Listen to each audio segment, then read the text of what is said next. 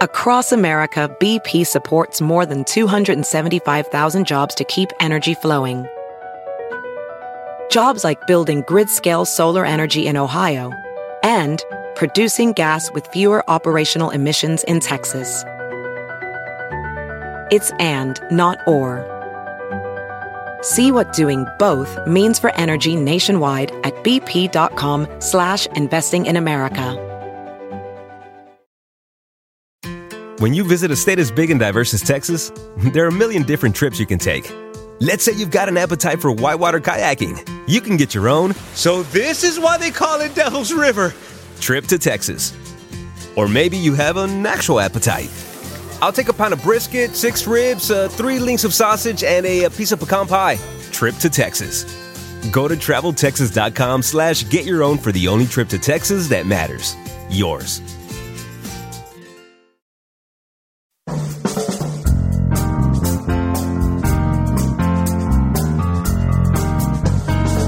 Brett McKay here, and welcome to another edition of the Art of Manliness podcast. Travel can often be approached as just another consumer good. Travelers quickly dive in and out of a place, check off the things they want to see, harvest the requisite pictures to prove they were there, and wear their trip as a status symbol.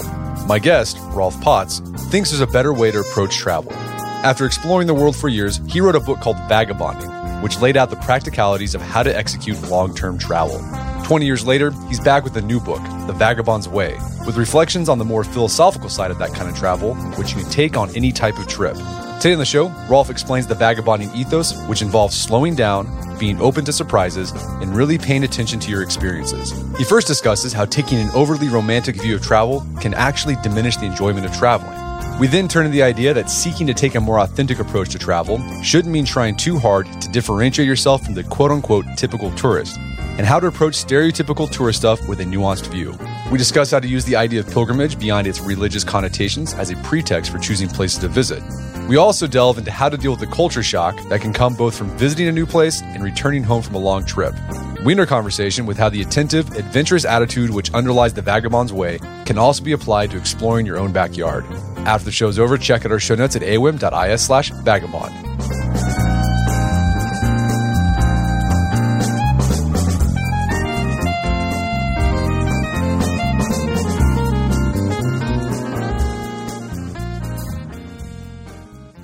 Rolf Potts, welcome to the show. Glad to talk to you, Brett. So you are a travel writer and you've written a lot about a travel lifestyle that you call vagabonding. And you got a new book out called The Vagabond's Way. It's 366 meditations on wanderlust, discovery, and the art of travel. So it's one of these books you can just pick up and read a passage a day. It's really nice, really quick hit. So let's talk about vagabonding. How do you define what is vagabonding and how does it differ from um, a just like a two week vacation somewhere? Yeah, vagabonding is about sort of intentionally taking time off from your normal life to travel in earnest, not necessarily as a vacation or a consumer act, but as a part of your real life, not as an escape from your life, but as an escape into your life. And long term is a big factor in this. It's the idea of traveling for a year, or if you don't have that much time, six weeks or six months, but basically giving over a time in your life to travel and learning from that experience and broadening your life and sort of using that journey as a way to see your life options and to educate yourself about the world's riches. So, what's your experience with vagabonding? How did you get started? Well, when I was young, I, I didn't know that travel was something you could just make happen. You know, I grew up in the middle of the country in Kansas, which is where I'm still based. I didn't really know that many people with passports. I thought that travel was something that you did at the end of your life uh, or at the end of your working life when you had when time was given to you by society. But my grandfather was a Kansas farmer, worked harder than anybody I knew. He started farming at age 15 when his father died. Had an eighth grade education, super smart guy. Around the time that he was given his retirement, around the time that he was able to enjoy his time in a non-work way. My grandmother, his wife, his true love, got um, Alzheimer's disease, and so when I was a teenager, when I was young, I, I, saw in a very heartbreaking way that life doesn't just give you time. If, if I was going to travel, I would have to create my own time to travel. And so, in my early twenties, I worked as a landscaper for almost a year, saved up all my money, kitted out a van, and traveled across America for eight months, and really had this life changing experience. I realized that travel was not as difficult or dangerous or expensive as I thought it would be. And I realized that travel is something that anybody can give to themselves. It doesn't, it's not necessarily something that you buy like a consumer act, but it's something that you make time for, whatever your means are. And so one thing led to another. I moved overseas. I started teaching English as a foreign language in Korea. I started writing about travel, and I traveled across Asia for two and a half years. And that's when I sat down and, and wrote uh, the book about that process of living through time wealth, which is now almost 20 years old. And I've been talking about it ever since, and I don't get tired of it. Are you still taking extended travel trips? I am in a different way than I was when I was younger. And one great thing about travel is that it can manifest in different ways at different ages, and different things interest you even in the same place. So this summer, I traveled for six weeks to Paris, where I teach a writing class each summer, and then also to Norway, a place I'd never been to before. But my wife has cousins there, and it's really fun to see Norway through the eyes of my wife's family it's something I, I, don't have any connection to the immigrant sides of my family. And so seeing Norway through a very personal lens was fun for me. And then we went to the Faroe Islands before we came home. And so that was a six week trip, and that counts as vagabonding too.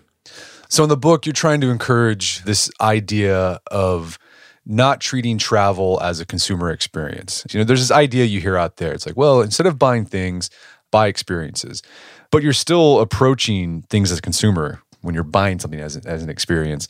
So, what are the benefits of your approach to travel? I mean, what have you gotten out of these extended trips you've gone on? You know, how has it enriched your life? And when you talk to people, like, what are the selling points you give them to your approach? Well, this kind of travel allows you to slow down because rushing through any experience in life is a certain way to, to miss out on its nuances and to savor it and, and to really enjoy it. So in giving yourself, say, a year to travel, you don't necessarily need to go to every continent in the world, but maybe you can spend a year in a handful of places in a way that that really allows you to be slow and be still and enjoy those places. You know, it's funny. I've been hosting writing classes in Paris for many years now, and a lot of times, my friends or my students, they'll come and they'll get frustrated at how slow the wait staff is at restaurants because they want to get out and experience Paris. You know, they, they want off, they want to get out and tick off the things on their checklist. And I used to be that way too. But then, then what I realized is that you are experiencing Paris by having a very slow lunch. You know, French people don't rush through lunch to get it out of the way that is a very specific pleasure in their day. And it's not until you can relax and enjoy a three hour lunch where the wait staff is not going to bring you the check until you ask for it. And they're going to be very careful in, in asking you recommendations because that's their job and they take pride in that. I use that as a metaphor because that slowing down is something we sometimes forget to do, even at home, to, to have full life experiences. And so travel really taught me that, long term travel especially. So I think a lot of people, when they think about extended travel, they have this romantic view of it and they think, well, you know, that the golden age of travel is over. That was like something that happened in the the 1890s or the 1960s with Jack Kerouac. It's not as romantic anymore because you got Yelp and you got these travel reviews, you got social media that's influencing people to come to these locations, and everyone's got their smartphone out taking a picture. You disagree with this notion that traveling is no longer romantic. Why is that? Well, I think this has always been a part of the travel conversation. You know, years ago when trains started going across Europe, people enjoyed that convenience, but they also complained about how it sort of took away from the experience, from the immersive experience of going slow, going on foot, or going by wagon. And so I think if you read travel literature going back to the early 19th century, actually the 18th century, lots of people have declared that travel was over, that travel is ruined, right? So for as long as we've been traveling the world as people, people have been assuming that that this place was more perfect a generation ago. And maybe there were certain advantages a generation ago, but I think it's it's easy as I say in the vagabond's way, the golden age of travel is always right now. That it's easy to fetishize the presumed purity of previous ages when in fact this moment is all we have. And and someday i actually quote the anthropologist claude levi strauss who says i may complain about the impurity of the cultures i see now but a hundred years from now another traveler may express frustration at the, the reality that i'm seeing right now but in failing to see. And so I think that's a good that's good to keep in mind that in in in, in less than 100 years, in 20 years, in 10 years, people might be looking back to the moment right now in a way that feels pure to them when in fact now is all we have. So yeah, I do try to discourage that cynicism that suggests that travel was better in a long ago time and to embrace the, the romanticism and the and the beauty of the moment we have now. And you also talk about how over romanticizing travel can get in the way of having a good travel experience. How so? Well, I think we often it's it's an expectations versus reality thing. And I think for all the preparation we do before we travel, after a week on the road, you're way smarter than any information you could have gotten from a computer. If you don't allow yourself to adapt to the real world as it is, as opposed to the filtered world, you're going to be selling your travel short. Oftentimes, in cross cultural situations, you're looking for the tribesmen wearing traditional clothing in this part of Africa. You're looking for these ancient art traditions in this part of Papua New Guinea. And you feel like you're being cheated if the, these people are wearing blue jeans and, and using smartphones. When in fact, I think human cultures have always changed. And it's actually, it's, it, it's truer to those cultures when those people they might be interested in art traditions they might have some clothing that is traditional but all culture is flexible and jeans and smartphones do not ruin a culture. It's just you're discovering that those cultures are more complex more modern more changing than you would have assumed before you left home. So i think if you're always judging your travels through those two-dimensional stereotypes by which you thought they would be then you're going to be selling it short. I think you have to be humble as a traveler and realize that the world can surprise you. And that's the great thing about travel is that regardless of what you planned, it will surprise you in in ways that can be amazing. Is that an American phenomenon to treat like travel like we expect it to be like it's a small world at Disneyland? yeah, I mean that goes into the consumer experience that travel like they, they used to complain about glossy magazines now they complain about instagram it's like the beaches are always empty, you know, the cocktails are always full. There's sort of this perfection that is a part of tourism marketing, which is fine. There's great experiences to be had on the on the road, but those expectations are never exactly like it happens in real time. And so I think sometimes when we go with a bucket list of sightseeing activities, that's fine. I have nothing against bucket lists, but sometimes it's those those uh, subtler things that surprise you that are cooler than than any Instagram sunset photo that was probably faked anyway. It was probably had 10 people in line behind the person who took that Instagram photo. Well, another point you made I thought was really interesting is to this idea that cultures are complex, they're always changing, and how how the cultures can respond to travelers, right? They they see mm. what travelers want, right? And this is part of their economy. And so in some countries, right, in Africa, where they're wearing blue jeans and using smartphones, they'll actually have like places where you can go and get your picture taken with the guys, you know, in grass skirts or whatever, and like the typical tribal wear, because I understand that's what people want and that's part of their economy. Yeah, social scientists have talked about this. There's different phrases to call this, but and actually, as far back as the 70s, like a governmental minister in Tanzania is like, yeah, we created this tribal village. It's where the tourists want to go. It, it, might be fake, but it's less of a hassle than tourists wandering through villages asking where the real Africans are. when in fact, real Africans are the guys in blue jeans, you know? Um, and I think that's that's an ongoing challenge. I think people always have this idealized image of how things should be, but in a weird way, it can be dehumanizing to look for the person in the most traditional garb as the quote authentic person, when in fact, you know, everybody's authentic. You know, the real, everything's real. And you just have to understand that the world is so much subtler and more complex and intermixed now that sometimes I read a chapter, one of the chapters in my new book is about how we often experience other cultures first through pop culture, right? And so if you're a rugby fan, you might be you might know more about Fiji or Australia than your average person. If you like anime Japan, if you like K-pop, you might know more about Korea before you go there. And that's a great thing and it's cool that we, we're sort of borrowing from each other culturally these days.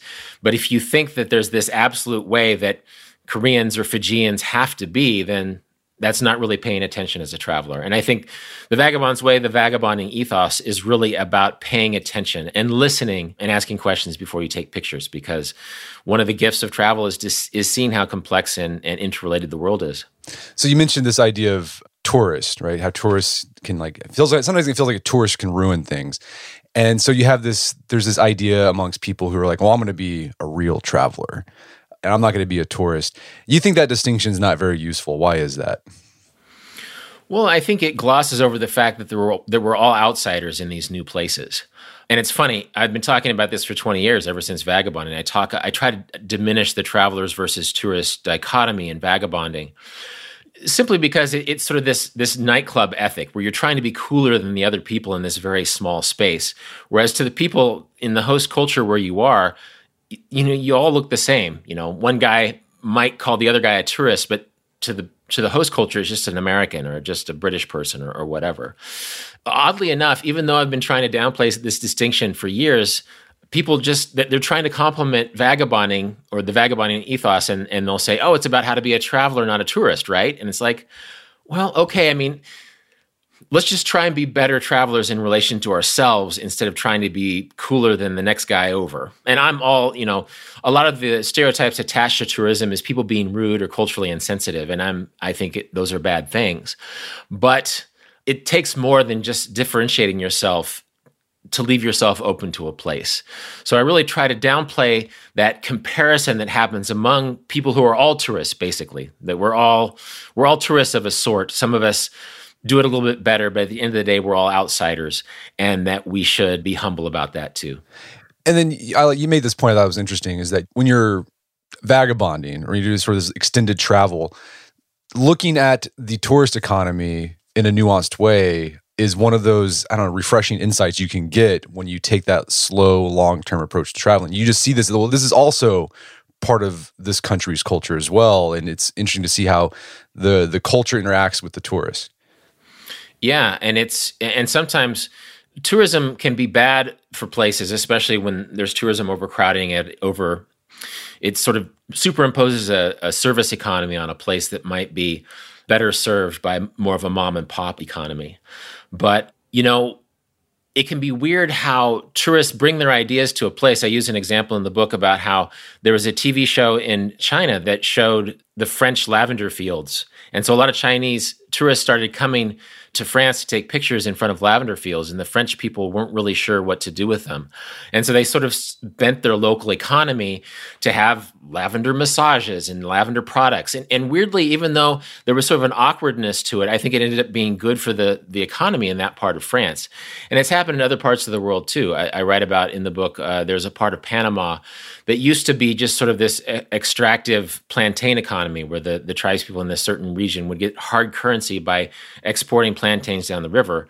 When they realized that they could host tourists in their own community and sort of share their traditions in a way that outsiders would pay for and buy souvenirs and things.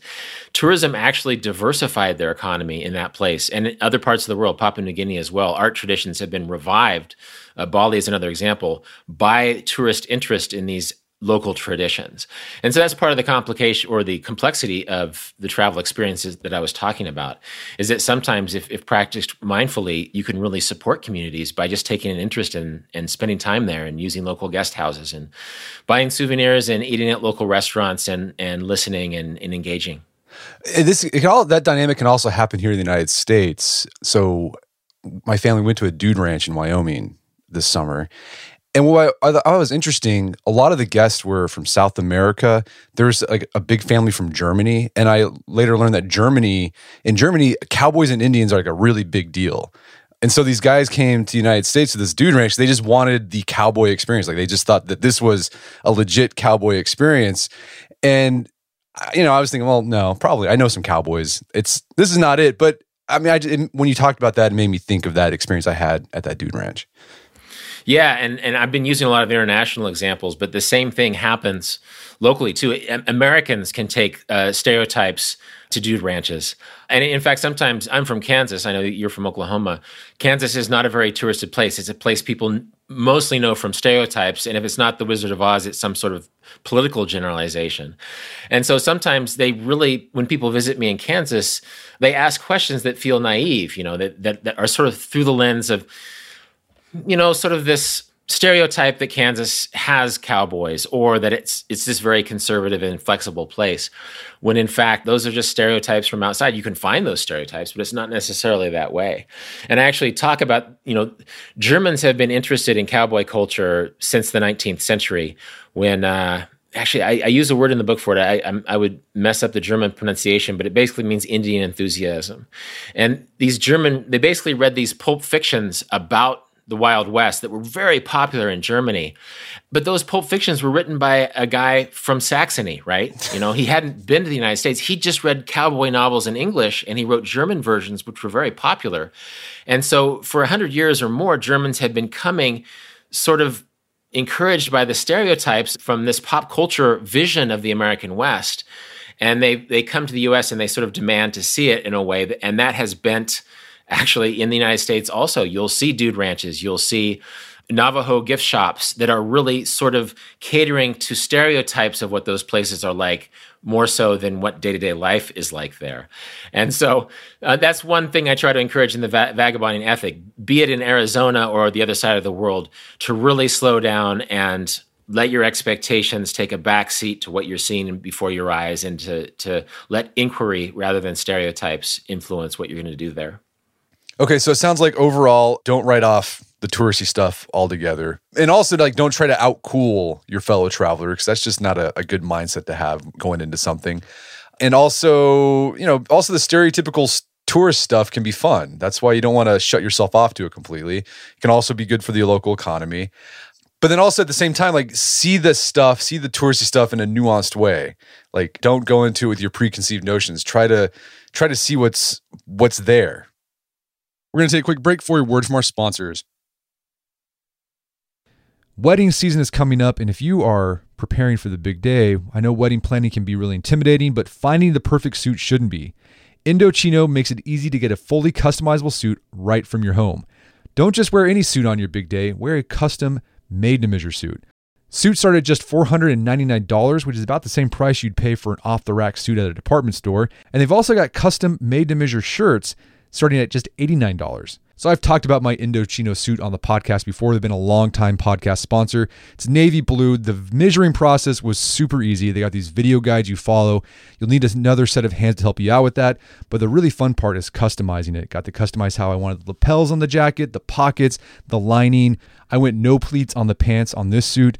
A lot of fun. And then in a few weeks, you have a made to measure custom suit sent directly to your door. When planning your wedding, get a suit as unique as you with Indochino. Go to Indochino.com and use code manliness to get 10% off any purchase of $399 or more. That's I N D O C H I N O.com, promo code manliness. All right, so if you're like me, you've probably signed up for a whole bunch of stuff that has a recurring monthly fee. Subscriptions to newsletters, subscriptions to services that you use online, uh, could be a streaming service, something like that.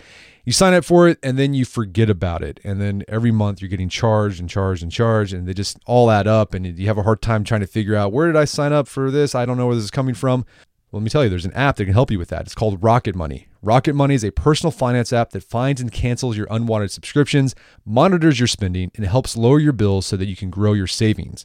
Rocket Money has over 5 million users and has saved a total of $500 million in canceled subscriptions, saving members up to $740 a year when using all of the app's features. I had a chance to use Rocket Money and it works. You connect your account to it and then it goes through your accounts and helps you find those recurring subscription fees that maybe you forgot about and then you can cancel them and save yourself a bit of money each month. Stop wasting money on things you don't use. Cancel your unwanted subscriptions by going to rocketmoney.com slash manliness. That's rocketmoney.com slash manliness. Rocketmoney.com slash manliness. Daylight saving time is starting up again. The goal of this is to give us more daylight from March through November. By setting our clocks forward, it may feel like there are more hours in the day, but if you're hiring, it doesn't necessarily help you find qualified candidates for your roles any sooner. There is only one way to do that ZipRecruiter. And right now you can try it for free at ziprecruiter.com slash manliness. ZipRecruiter works around the clock to help you find qualified candidates. Once you post your job on ZipRecruiter, they send it to 100 plus job sites so you can reach more of the right people. ZipRecruiter smart technology also quickly scans thousands of resumes to identify people whose skills and experience match your job. Spring forward with a new hiring partner, ZipRecruiter, and find top talent sooner. See why four out of five employers who post a job on ZipRecruiter get a quality candidate within the first day. Just go to this exclusive web address to try ZipRecruiter for free ziprecruiter.com slash manliness. Once again, that's ziprecruiter.com slash manliness. ZipRecruiter, the smartest way to hire. Picture that thing you've always wanted to learn. All right, you got that in your head? Now picture learning it from the person who's literally the best at it in the world. That's what you get with Masterclass. This year, learn from the best to become your best with Masterclass. Masterclass offers over 180 world class instructors, and many of these instructors are former AOM podcast guests. You can learn negotiation from Chris Voss, leadership skills from Jocko Willink, how to master your habits with James Clear. Plus, every new membership comes with a 30 day money back guarantee, so there's no risk. So recently I went through the masterclass on negotiation with Chris Voss. A lot of useful information in there. Talked about the value of no in negotiation, how to use your body language and speech patterns to get your best out of a negotiation. Very well done. I really enjoyed it and got a lot out of it. Right now, listeners of our podcast can get an additional 15% off an annual membership at masterclass.com slash AOM. Get 15% off right now at masterclass.com slash AOM. Masterclass.com slash AOM Check out the masterclass on negotiation with Chris Voss. And now back to the show. So, how do you pick a place to travel to? Is it just like uh, if you got that wanderlust for a specific place, you would just follow that? Absolutely. I, I, think this is something that can be overplanned sometimes. People people are trying to figure out there's this language in the travel industry, oh, this place is hot, you know, this place is trendy, this place is the, the place to be. Well, that's that's kind of a bad decision, you know, to choose your travel plans over, right? If you feel an urge to go to a place, you know, I use I talked about Fijian rugby before. Like if you if you love watching uh, Fijian rugby, well, go to go to Fiji, talk to people. Fijians love to talk about that sort of thing.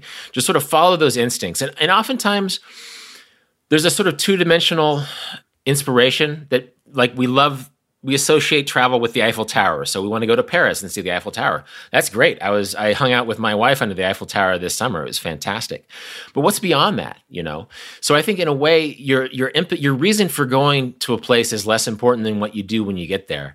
And I think as much fun as you can have under the Eiffel Tower, wandering off into those neighborhoods and sort of following the smell of a patisserie or hearing the, the sounds of a, of a music festival or just allowing yourselves to be surprised and humbled by a city, that is going to be rewarding regardless of where in the world you go. And oftentimes people complain about other tourists in tourist attractions. And it's like, well, that's fine, but just go to a place that isn't a tourist attraction. You don't have to tra- you don't have to travel that far off the tourist trail to find a place that is more authentic to what you thought this place would be. I think allowing yourself to be flexible wherever you go sort of absolves yourself from having too much pressure on where you go. Go to a place because it, it captures your imagination, and then whatever happens there is why you went there. Well, another point you make in the book that I liked was you can use these uh, this idea of pilgrimages to help provide some structure for your travels. So, how have you used pilgrimages, or how have you, how have you seen people use pilgrimages in their vagabonding? Well, I, I think you don't set limit on pilgrimage because there's there's grand pilgrimage traditions in all of the major world religions and they've actually created a, a lot of a big body of literature but your pilgrimage can be like going to the St. Andrews course in Scotland because you like golf, right? You know, it, it can be going to a, a, candy factory in Ohio that manufactures your favorite candy bar.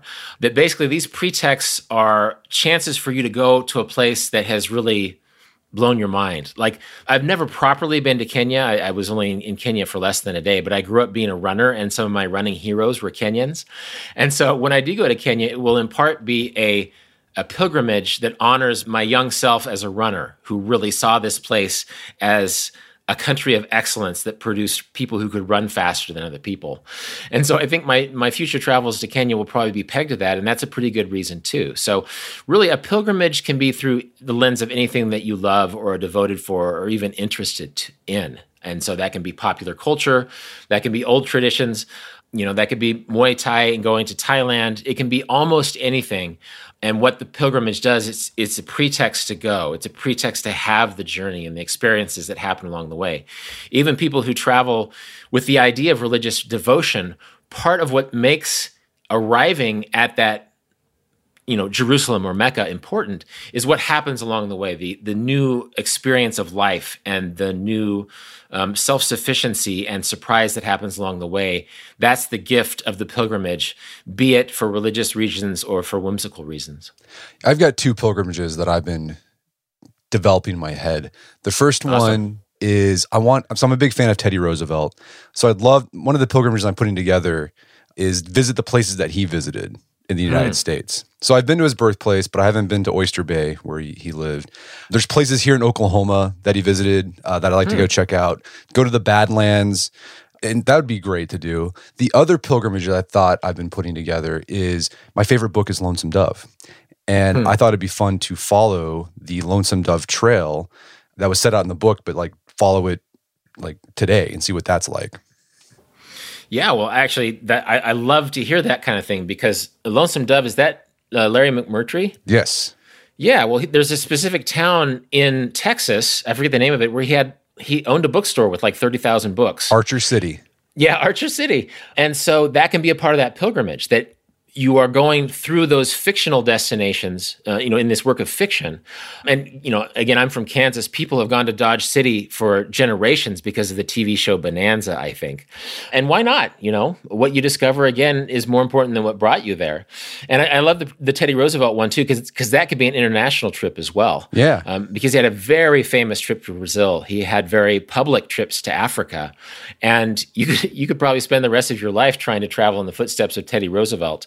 And so I love it. I, I, I love, and I encourage listeners to think, well, what, you know, what book, what TV show, what anything excites me and then go to that place uh, go to that place for that reason. I mean a lot of people go to tunisia because of star wars. Why?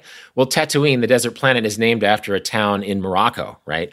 And and actually they, they filmed a lot of uh, star wars in morocco. And so people go there. People go to new zealand for lord of the rings right? They they go to dubrovnik for game of thrones which sounds silly on the face of it but i think if you can you know if you can enjoy your your your fanboy trip or your pilgrimage within this framework, but also allow yourself to be surprised and listen and slow down and ask questions, then you'll get so many more gifts than than than the parameters of the pilgrimage itself.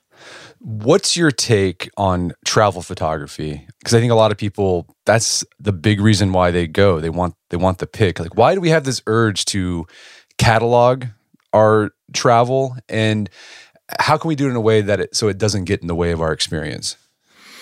That's a good question, and, and it's a big challenge now, especially now that that photos are so easy to take. Susan Sontag wrote a book called On Photography in 1977, which is before the smartphone, which is so prescient and so smart in regards to how she talks about how we put the camera between ourselves and an experience. You know, if in doubt, the traveler will raise their camera instead of, you know, really engaging with a with a place. Well, now it's even it's far easier than 1977 to do this.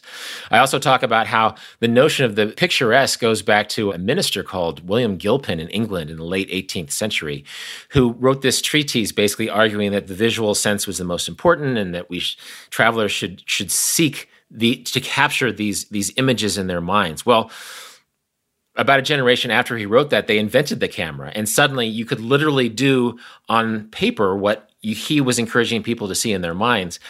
And travel has become this very visual thing. We have all five senses, but we usually just see it in a visual way, which is fine. I take a lot of photos myself.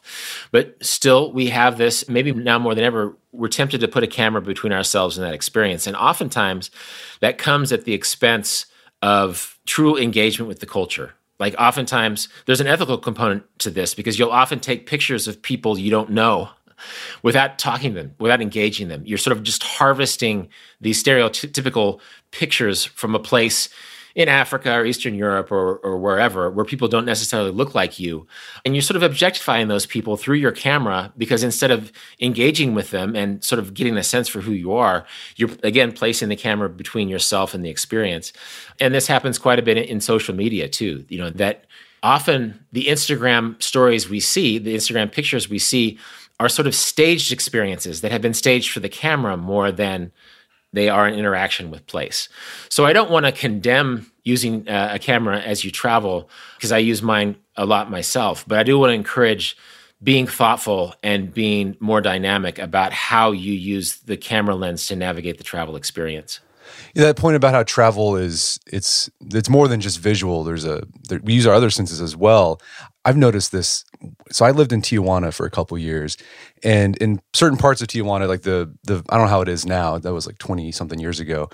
The utilities aren't well developed. Sometimes you just they, they just build houses shacks wherever and so you don't have any infrastructure like plumbing and so in some of these places you'd have just black water going through the street and there's like a smell to it right y'all mm. and and every now and then like i'll catch a whiff of it. Like i'm driving by the sanitation facility here in tulsa. You catch that and i i catch a whiff of that and i'm immediately taken back to like walking the streets in tijuana. Or there's like a you know certain types of house cleaning products they used in mexico. And I'll be in Walmart. And Walmart now here in the United States, they'll have sections where you can buy stuff you can get in, in Mexico, right? That because there's a lot of uh, Latin Americans that live in the United States, and also with that, and I'm immediately taken back to like some grocery store in in Mexico. I mean, I, I I wouldn't have had that if it was just if I just focused on my my sense of sight for my travel experience. Absolutely, and this this ties into. Uh, again what Byung-Chul Han, the philosopher, said about the scent of time that you can't fast forward smell. Smell is a great a great sense. You know, you can probably fast forward through this podcast, you can fast forward through your Netflix movies, but you can't fast forward scent. Scent demands patience and, and being there. And it's also very associative. It's it's very much a memory trigger. And I love that. You know, I spent two years in, in Korea when I was younger. And when I'm in a grumpy mood, my wife will will fix me Korean food because it's sort of my comfort food. And so that's another that's another sense, taste, you know, which which takes smell into account too. But just the idea that the eating kimchi or eating bulgogi will suddenly bring me back to a very specific time in my life I think scent food is something that we all seek out as travelers, and so that's a pretty common thing. That's like sight. There's sightseeing. People also sort of travel uh, according to their stomach, but smell is a great thing. I, I, love that you have associations with Tijuana through through cleaning detergents or even bad smells. I remember the first time I went to the tropics. It was in the Philippines. I stepped off the plane and I knew I was in a new place internally because it smelled like no place I'd ever been before, and the complexity of smell in a place like Manila in the Philippines was unlike anything I had, had, ever experienced. And so there's a real joy for me in traveling in the tropics simply because of the smell. When you're traveling for long periods of time and you you're outside of the tourist areas, you're going to you're actually going to bump up against the cultures as they are, not as you maybe you you think they are. This romanticized version. How do you deal with that culture shock? well you embrace it and, and you realize that it is culture shock i think sometimes one neurosis within culture shock is that this new culture is doing something against you it's trying to make your life inconvenient or it's, it's it's it's actively giving you anxiety when in fact you're just in a place where everything is a little bit different. And so i don't think there's a quick fix to, to culture shock. You know, i just talked about korea. When i first got there it was very i, I felt anxiety a, a lot when i was first there because i wasn't really sure how, how things worked. And so I think patience and slowing down is is really a good way to deal with culture shock and to know that the longer you stay in a place, the more comfortable you'll get with its otherness and then suddenly you'll be learning things that you had no idea that you were going to learn before you went there. You'll be going to the convenience store rather than the tourist restaurant and realizing that a convenience store in Japan or in Sweden is completely different than the one back home. And then suddenly you're having this, again, this gift of travel. You're finding these experiences. Maybe th- by working through the culture shock, you're realizing how much human cultures are similar, but also how they're different and how interesting those nuances are. And those are the kinds of things that you'll savor. I mean, who would have guessed that after going to Tijuana, you would later get sentimental from the place through cleaning detergent or sort of a rotting smell? But that happens. And again, that's, that's, it's not often put in tourist brochures, but it's really a great memory that comes out of travel. So let's talk about coming home. So you say you're gone for, let's say, a year in a different country. What challenges do you have when you're coming home from a different culture for a long period of time?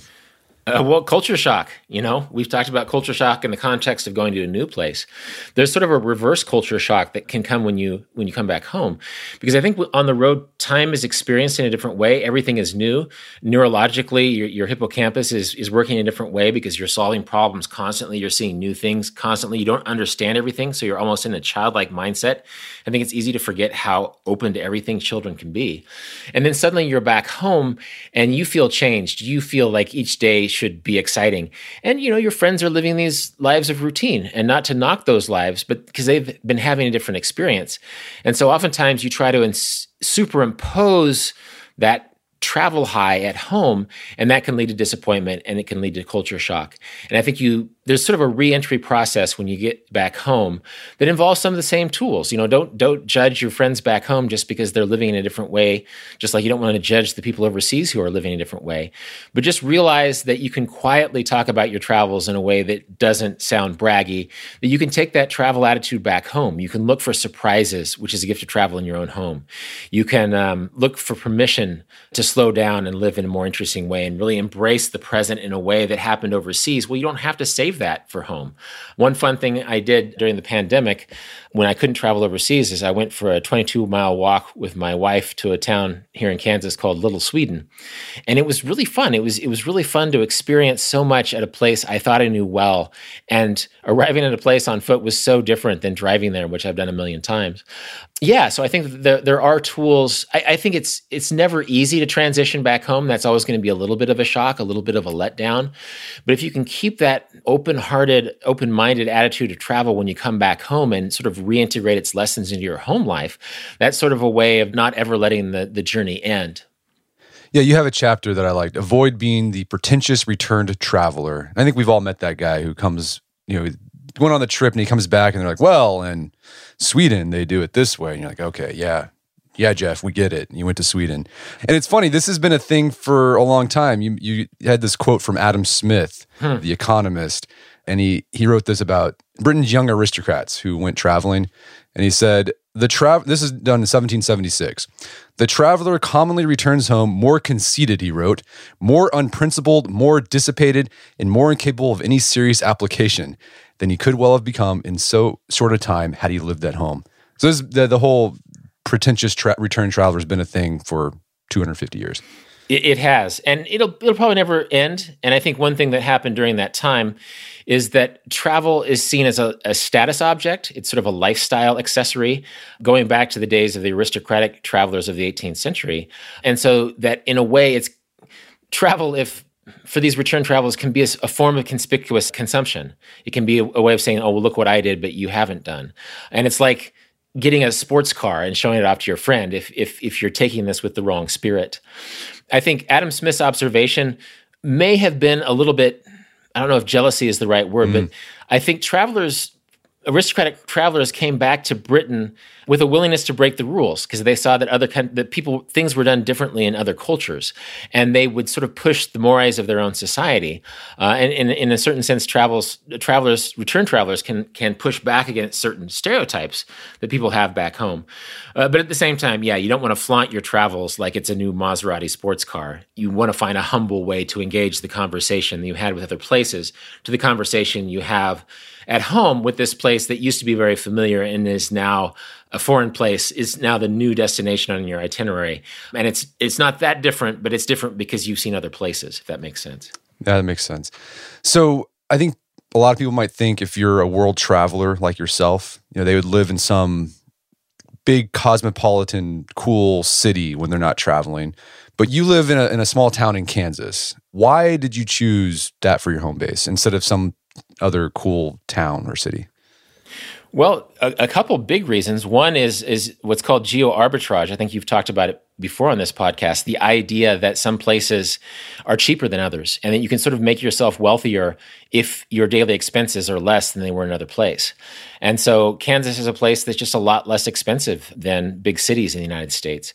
And so, I was able to save money, but I was also to be close to my family. I'm from Kansas. My sister lives less than two miles from where I'm talking to you right now. My parents, until recently, very lived very close, and they still live uh, within a half an hour of me. And I actually learned that from travel. I, I, realized that of all the values or the commonalities that we see around the world, family is a huge one. And people make decisions to live near family all over the world. And so, weirdly enough, I had to go away from home to realize how important home was. And I think I really identified that Kansas part of myself. So, in addition to saving money by getting land and having a day to day life that is much cheaper than if I was in a hip city someplace. It allows me to be close to my family in a way that I've seen people in, in distant lands be close to their family and and really enrich my life in ways that I saw it enriching people's lives in places like Africa and Asia and, and Europe and, and, South America. So it's been a fun dovetailing of sort of enhancing my relationship with my family while also living more cheaply than I would in a more fashionable part of the United States. And as you mentioned, you you can still find adventure even in Kansas. Like you and your wife went on that trip. They uh, walked to the little Sweden. I think I remember, I've seen billboards for that when I'm on I seventy. I think. Yeah, um, absolutely. Yeah, and so I mean, we have we've had Alasdair McIntyre and you talk about him in the book. This idea of micro adventures. You, you don't have to travel super long distances to foreign countries to get this experience of travel. You can do this in your own state and get a similar experience. Yeah, Al- Alastair Humphreys is his name, actually. Yeah, Alastair, Alasdair MacIntyre is a philosopher. Alastair Humphreys, okay. right? Yeah, no, he invented. He was he was uh, as a as a young guy, he had these amazing adventures. He like rode across the Atlantic and he walked across India and he did these amazing travels in Africa. But as he had kids and grew older, he found that he he sort of redefined his idea of adventure and he realized that when he was at home being a family man, he didn't have to cut adventure out of his life. If he went out and climbed a tree or if he slept in his backyard, or if he went to a pub two towns over and talked to strangers in the same way he did on the other side of the world. So I love this concept of micro adventures because it allows you, in a very specific way, to take that attitude of travel home. To say, yeah, I could go to the movies or the mall or hang out with my friends or stare at my computer this weekend, but no, I'm going to go on this walk. I'm going to drive to a town 50 miles away that I've never been to and experience it for the first time and really embrace that adventurous attitude in a way that I give myself permission to in a distant place, but I have I don't always give myself permission to do at home. Yeah, and I think you can see like uh, there you can ha- you can experience culture shock even in your own state. I've always struck by this. Whenever our family travels west, we've gone through the Panhandle of Oklahoma, which is just flat. I mean, it looks kind of like Kansas in the western part of Kansas, super flat. You look around and it's just miles and miles and miles of fields and cotton fields, and you'll get into these towns um, and you go to like to the Toot'n Totum because of what these small towns have, and you, you see the people there, and I I can tell like these people they see the world differently than I do, even though I'm just four or five hours away from them.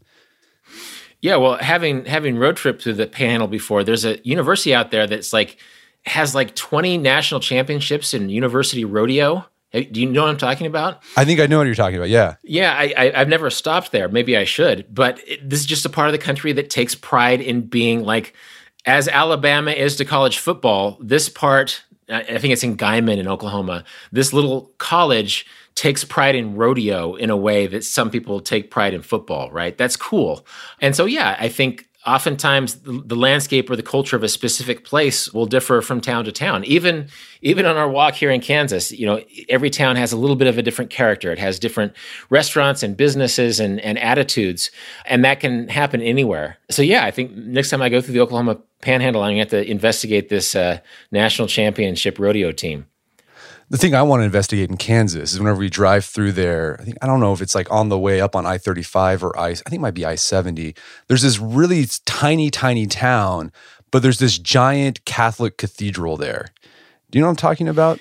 Yeah, I think it's I think it's the Cathedral of the Plains. There, there's there's several famous cathedrals here. There's a, a, beautiful cathedral in a town called Damar, which was built by like Quebecois French people in the in the 1870s and it's amazing. You go in there, and it's it's like a junior varsity version of a church you would see in Paris, right? It's architecturally beautiful, but it's in this little, very underpopulated town in western Kansas. And you drive less than an hour in the other direction. You stop in Nicodemus Town, which Nicodemus, which was settled by African Americans in the 1870s and 1880s, and it now has a national uh, landmark there.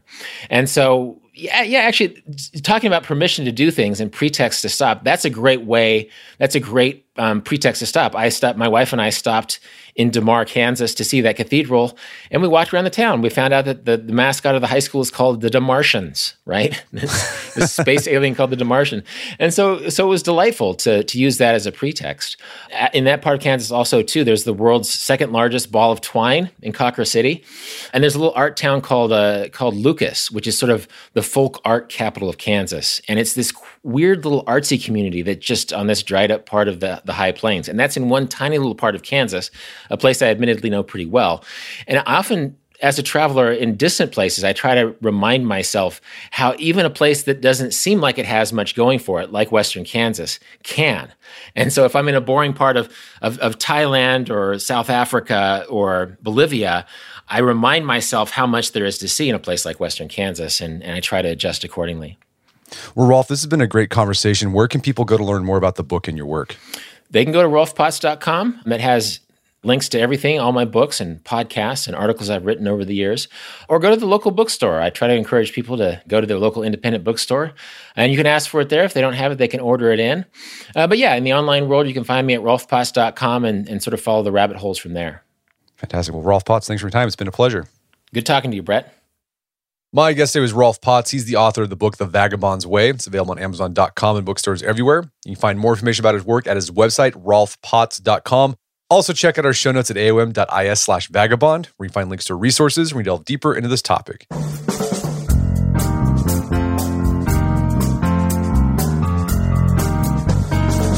Well, that wraps up another edition of the AOM podcast. Make sure to check out our website at artofmanliness.com where you find our podcast archives, as well as thousands of articles written over the years about pretty much anything you think of. And if you'd like to enjoy ad free episodes of the AOM podcast, you can do so on Stitcher Premium. Head over to StitcherPremium.com, sign up, use code manliness at checkout for a free month trial. Once you're signed up, download the Stitcher app on Android iOS, and you can start enjoying ad free episodes of the AOM podcast. And if you haven't done so already, I'd appreciate if you take one minute to give us a review on Apple Podcasts or Spotify. It helps out a lot. And if you've done that already, thank you. Please consider sharing the show with a friend or family member who you think we get something out of it.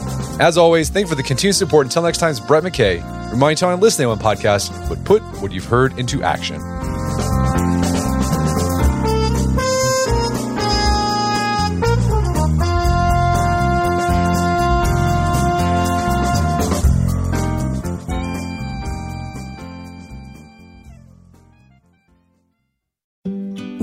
To family vacations, there are a million different trips you can take.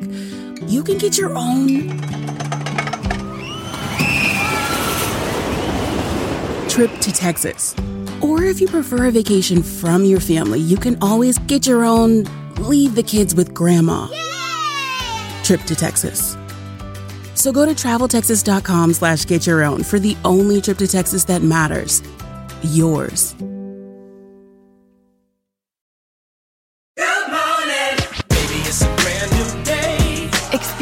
A different tomorrow with Norwegian Cruise Line. Book today and get 50% off your cruise to Alaska, Europe, and beyond. Plus, everyone can enjoy their vacation with free unlimited open bar, free specialty dining, and more. Visit ncl.com, call your travel advisor, or 1 888 NCL Cruise. Offer ends soon. Norwegian Cruise Line. Ships registry the Bahamas and USA. Restrictions apply. The rest of my life gon' start today.